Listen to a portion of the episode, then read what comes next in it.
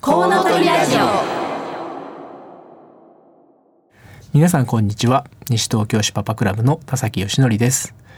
コウノトリラジオはこの街を中心にして子育てを応援している様々なパーソナリティが週替わりで登場します。さらにゲストをお迎えしたりお電話をつないだりしながら理想の数だけ子供を産み育てるために個人や社会はどうすればよいか。リスナーの皆様と一緒に考えられるような話題を中心にお届けしていきます。1週目は母親の産前産後ケアの NPO 法人マドレボニータ太田智子さん。2週目は児童センターや学童クラブを運営している NPO 法人子どもアミーゴ西東京小松真由美さん佐藤文俊さん。3週目は父親の子育てを応援している西東京市パパクラブの私田崎義則が。4週目は3人のお子さんを育てているフードライフクリエイターの唐木留美さん。以上のメンバーでお送りします。どうぞお楽しみに。この番組ではリスナーの皆さんからのメッセージをお待ちしております。FM 西東京のホームページからリクエストメッセージのバナーをクリックして必要事項を入力の上送信してください。ツイッターをご利用の方はハッシュタグ 842FM をつけてたくさんつぶやいてください。お待ちしております。それでは30分間ごゆっくりお楽しみください。この番組は理想の数だけ子供を産み育てられる社会の実現を目指して活動を行っているワンモアベイビー応援団の提供でお送りいたします。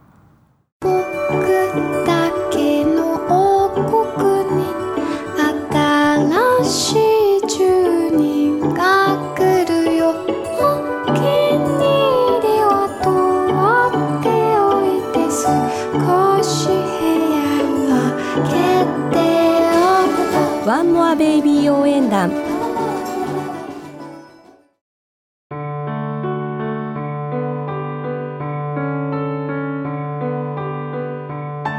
ワンモアアクションゲストコーナー。このコーナーでは理想の数だけ子供を産み育てるために個人や社会はどうすればよいか実際に考え取り組んでいらっしゃる方々をゲストにお迎えします。今回はこの番組の5番目のパーソナリティでもあります西東京子育て広場ポッポの市川敦子さんそしてライフコーチの三橋明子さんにお越しいただいています。市川さん三橋さんよろしくお願いします。よろしくお願いします。構成上お一人の方のお話を聞きつつ進めます。でもお二人とも同じ小学校に通ってらっしゃるママ友でもありますので適宜会話に加わっていただきながら進めたいと思います、それではまずライフコーチの三橋明子さんにお伺いしたいと思います、まあ、ライフコーチってどんな仕事なのかまた始められたきっかけなど教えていただけますか？はい。では改めまして、えーライフコーチそしてマザーズコーチングスクールの、えー認定講師として活動しております三橋明子と申します、えー私はコーチングを通してママの人生そして子供の人生えーそして一人一人が自分らしい人生を歩んでいただくことをサポートをしています。えまあ、コーチングと検索をしていただくと,、えー、と大体が人材開発手法の一部とか対話によって自己実現目標達成を図る技術なんていうふうに言われることもあるんですけれども、えー私が思うコーチングは目標達成にフォーカスするのではなく目標達成できる自分へ成長していくための、えーコーチとクライアントのパートナーシップと考えています。と海外のエグゼクティブなんかだとプロコーチをね雇うとかそういうお話聞きますけれども、まあ、今のお話だとママ向けだったりとかそのお子さん向け、まあ、仕事を持つだとか家庭どう舵取りしていくとか、まあ、お子さんもどう成長してもらうかみたいな感じでそういうコーチあの子育てっていろいろと迷いますし正解がない、まあ、みんなそういう認識はある程度あると思うんですけど、この選択をこの時していいのかっていうのは結構ぐるぐる回ったりとかすることがあって自分の気持ちやロジックっていうのをまあそのトレーニングした方がね聞いてくださって整理してくださるっていうのはなんかありがたい存在なんじゃないかなっていうふうに感じました。まあじゃあママのコーチをしていて感じられることってどんなことがありますか？まあ、お母さんたちはですねえー先ほどおっしゃっていただいたが子育てに正解はないうんわけなんですが、えー誰かの正解と比べてしまったり、それから、まあ、お母さん自身が弱音を吐いちゃいけないとか人に頼っちゃいけないとか、うん。まあそういうお母さんはダメなお母さんとうん。こう自分のことを責める人がすごく多くてですね、えーそれを一人で悩んでいらっしゃるお母さんというのが非常に多いなと感じます。お友達のお子さんの成長が早かったりねこうなんか喋るのが早くなったり。成績が良かったりとかそうそう足が速かったりとか いろいろ気になるポイントはありますけどね。う。ちの子はみたいなね、うん。なんでこんな遅いのかなとか特にね今は僕の選択肢が多すぎてその全部の選択を丸にしていかなきゃいけないみたいな感じが非常に強くて、まあ、本当に中学生ぐらいになるともう何でもできる子がいるんですよね。運動もできる勉強もできる、で生活態度も正しいみたいな。む昔は割と一芸あればいいやみたいな感じで割り切ってた部分があると思うんですけどいろいろ能力開発の手段っていうと変ですけど何でも親がしてあげられるみたいな感じがあって。昔は丸が一つさえあれば そのいろんなマスがある中で丸が一つだけついてれば割と許せただから勉強はできないけど運動は得意な子とか普段は悪ガキだけど優しい子とか、うん。まあ、特にママの方のプレッシャーが強いんじゃないかなみたいな感じはす自分のるんですよ。責任みたいなのを持ってしまうんですかね。なんかできないとね、まあ、人はなんかどうしてもできているところよりも欠けているところに目が行く生き物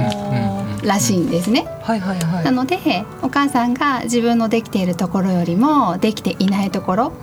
にフォーカスをするとうん。結果子供にも同じようにできてないところにフォーカスしてしまうことになっていくんですよね。でお母さんが自分自身のハードルを上げれば上げるほど子供のハードルも上げていき結果なんかその子供が何かできていないところがあるとそれをイコール自分ができていないと思って自分と重ね合わせてしまう。でも子供とお母さんは別々の人間なので,、一緒にする必要はないんですけれどもついついそういう同じように重ね合わせて見てしまったりとかあと子供の問題を自分の問題にしてしまうお母さんが多かったりとか多くのお母さんから感じることですね。で、はいこの番組はですねコウノトリをまあテーマにお子さんをねもう一人前向きに産むためにどういうことができるか、まあ、やってらっしゃる方っていうことで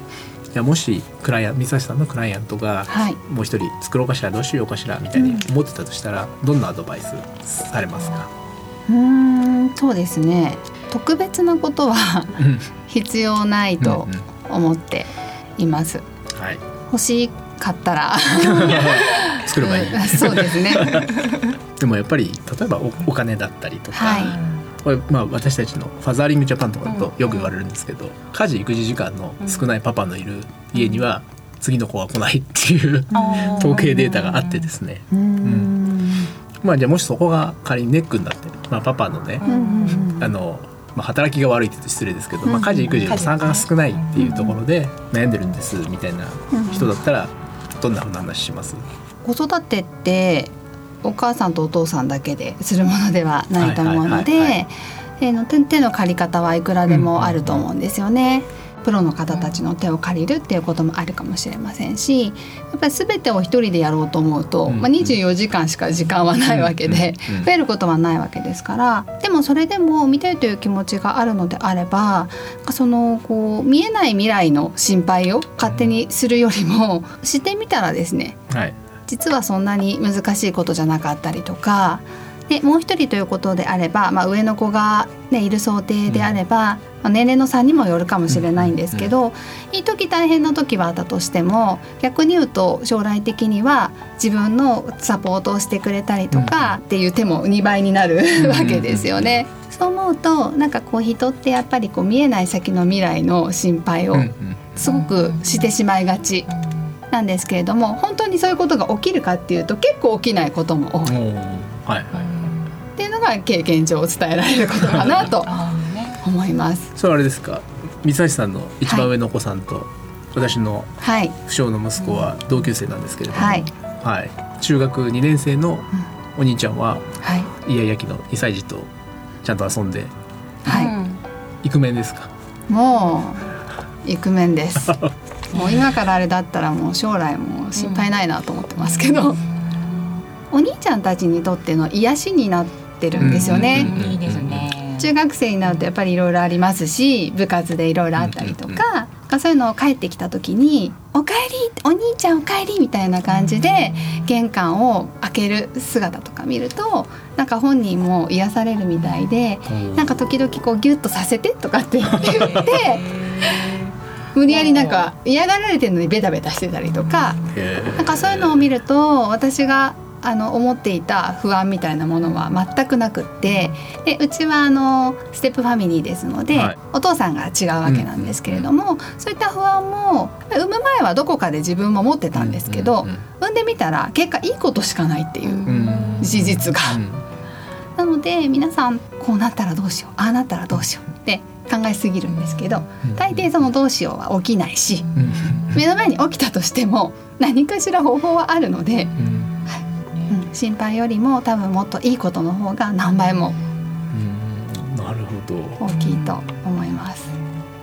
ちょっと三橋さんからあの面白いイベントの PR をしたいというご要望を受けたまわっておりますので、えっと今年のですね5月の14日日曜日母の日にですね武蔵境の武蔵野プレイスにて、はいえーママイルデー2017という母の日のイベントを開催することになりました。私実行委員として活動をしているところなんですけれども、はい、えーこちらママイルデーなんですが、ママとスマイルの造語からできてまして、ママと子供、それからもちろんパパやおじいちゃんおばあちゃんもみんなで楽しめるようなイベントにしたいなと思っています。で、ママを笑顔にすると結果としてみんなが笑顔になって街を挙げてママに笑顔を届ける一日を作り上げたいなと思っています。で今ですね、えー、と協賛の、えー募集とですねそれから出店者の募集なんかもしておりまして「ママエルデーで」えー検索していただきますと、えーホームページもご覧いただければと思います。皆様のお越しをお待ちしております。ね、ママが明るくなるとね家庭も明るくなりますよね、ただ私たちファザリングジャパンは、はい。その根っこでパパが笑ってないと、うん。さらに家族がそもそも笑わないんじゃないかみたいなうんところも思ってまして、まあ笑ってるパパになろうと。うん。でパパがどうしたら笑えるか、うん。まあそれには仕事しすぎだよねとか、うん。うん。まあ、もうちょっと家庭でやるやれることやろうよみたいな、うん。そういうお話させていただいているのでその根っこにつながるようなお話を聞いた気がして、はい、ありがとうございます。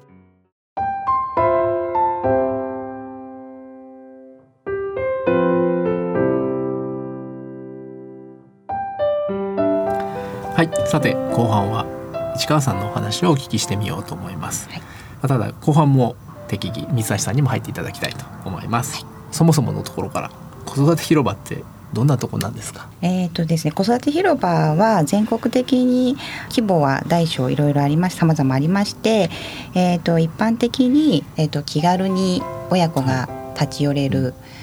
居場所でそこで学んだり遊んだり、うん。お友達作りしたり地域の情報をしあの収集するような場所を子育て広場って、はい。あの一般的に言われている場所です。私もあの市のホームページとか見てると、子育て広場って見かけるんですけど、あの分かりやすく言うと西東京市で言えば、はい。行政がやっている、コール田無のとこにある、えーとはい。はいピッコロ広場はいはい。や、えー、と住吉町にあるはい。のどか広場はいも子育て広場。って言いますし、えー、と民間とか、えー、と個人的に、あの自宅でサロン開いてるようなところも規模は小さいですけどどなたでもどうぞっていう感じで遊びにいらっしゃいというところをあの子育て広場と言ってるんですけども、まあ、大体まあそうですね読み聞かせやったりとか、お茶を飲んだりとかっていうのが大半でしょうかね。はい。じゃあ結構いろんな施設があるっていうことなんですね。そうですね、はい。多分さまざまな皆さんあのその個人でされてる方は思いがあって地域で子育てをサポートしたいっていう方々が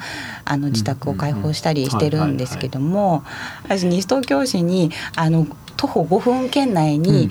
そう地域全体にたくさん子育て広場ができればいいなと思ってるんです。よ。ああなるほどね。はい それぐらいは様々あってそれぞれ特徴があって自分の合ったあの場所を探して親子が遊びに行けるところが増えたらいいなと夢普段思ってるんですけども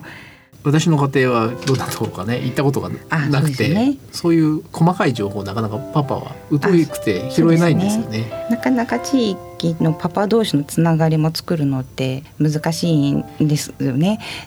そもそもパパって来る来るんですか？子育て広場に。はい、あえっ、とポッ歩に関してはですねあのはい。平日の午前中開催してるので、なかなかあのパパのお休みが合わないので、うん。ほとんど来たことはないんですけども一度あの目の前の公園で遊んでる親子のパパとはい。お子さんをちょお声かけして、スカウトいわゆるそうですね。あの、ナンナンパなんですかね。あのブランコで遊んでるお父さんに声かけてあのパネルシアターやるんで見に来ませんかって。あの声かけていたださせていただいて来ていただいたこともありますし、あのちょうどその広場の会場のところに引っ越してくる親子の方が家族3人で見学しに来てくれたりっていうことは過去にありましたけどもほとんどあのお母さんと子供が遊びに来るっていうところですかね。はい、でも声をかけられたパパひょっとしたらねほっとしてるかもしれないです。あそうですね。のみんな好きで必ずしも公園で遊んでるわけじゃなくて、はい。パパはね結構体を動かせプレッシャーとか、はい。いろいろあってですね。必ずしも好きで選んでるわけではないけど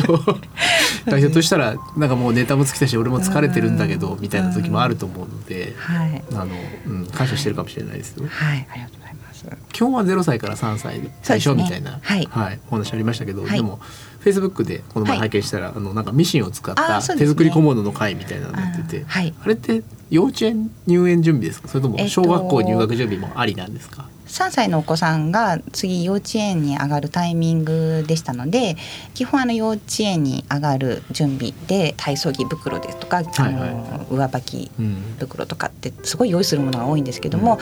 作ってあげたいんだけど作れないわって困ってるお母さんが意外と多いので、やってみたらどうかなと思ったら結構盛況でした。でそうですね。幼稚園のからもらった資料を持ってきてこういうの作りたいんですっていう方もいらしたり上のあのお子さんの小学校入学に合わせて移動ポケット作りたいのよっていうスカートにポケットがないので、はいはいはいはい。あの取り外しのできるポケットを移動ポケットと思っているんですけど あれを作りたいんですって方もいらしていろいろ対応しました。私も保育園でシーツをはいはい。縫わされたり縫わされ、まあ、私が縫わされたわけじゃないんですけど あの妻が作ってくれたんですけど、特殊な仕様でそうですね。大き何さと、ね、発注されてこのサイズで作りなさいみたいなのが、こう寸法が決まってるんですよね。そそうですね。すね。はい。ああの家にミシンもないわっていう方もいらっしゃると思うので皆さん助かるって言って来てくださいました。はい。そうですよね、はい。まあみんなで相談できる人がねね。いると、まあ、先ほどの三谷さんのお話じゃないですけどね、うん。頼ったらダメみたいな、うん。じゃあ一からどうやってみたいなうん。難しさが、あのうん。中学高校以来やらないこうん。です。とが多いですよね。はい、私やりませんでした。うちもミシンはありません。あ あの私もあの母にやってもらいました。はい。私は妻のためにコメントはそこはしません。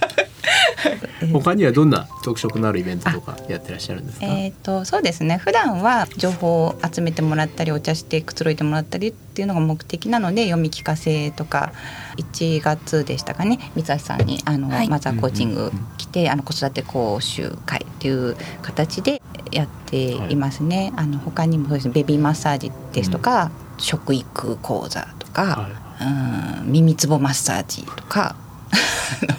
いろんなサービスがあるんそうですね生理のおは話とか、い、ろいろしましたね。いなかなか実体験にね基づくかゆいところに手が届く感じの企画ということでいいですね。ありがとうございます。あのそうですね。将来的にもしかして土日の開催ということもあっ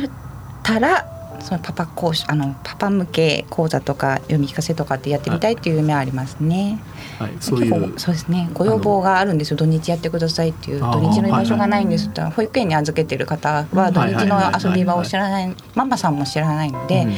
ぜひ土日もやってくださいっていうお声もたくさんまある。ね喉がそうですね。あののコール話まで行くとなるとなかなか辛い人もいますよね。うんその距離どうするんだとか。案外お話しいただくんですけどなかなかこちらの準備ができていなくて将来的にやりたいなとは思っています。はい、はい、そういう。その時は田崎さんにちょっと読み聞かせしていただきたいなと。じゃあ、はい、私のうんち絵本コレクショはいンを、、あとバルーンアートも、はいはいやっていただきたいと思います。はい、なんかすいません仕事を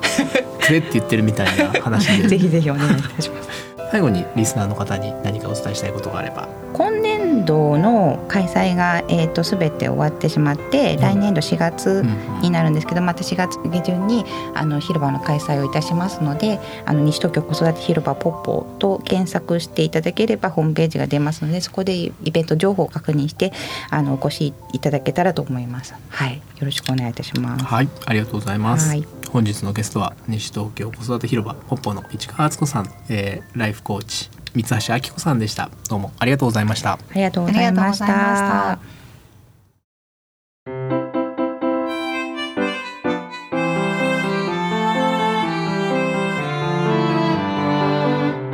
今週の話そうボイスコーナ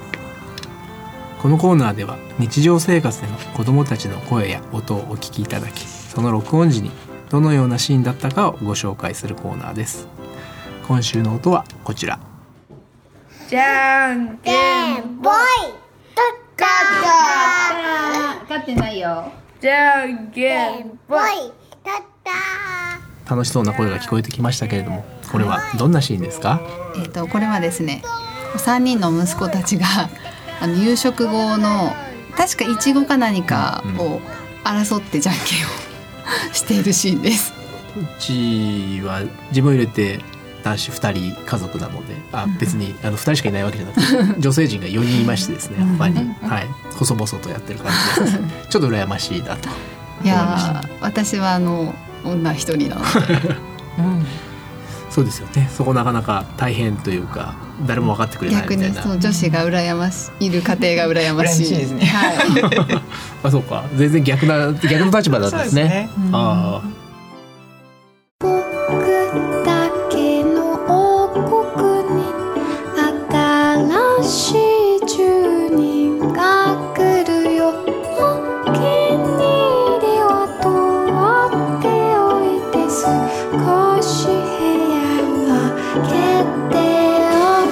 ワンモアベイビー応援団。は